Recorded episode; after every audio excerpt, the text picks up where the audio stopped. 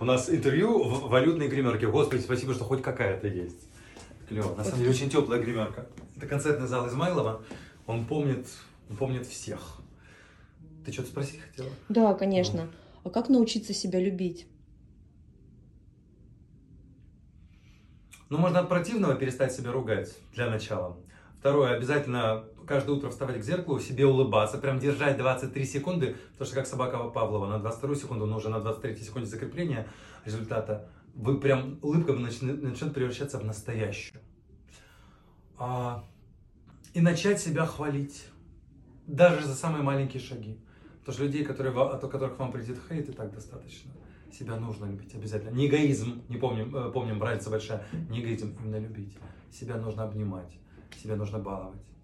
Глупостями, мелочами, шоколадкой, чем-нибудь, но себя нужно любить. Нужно.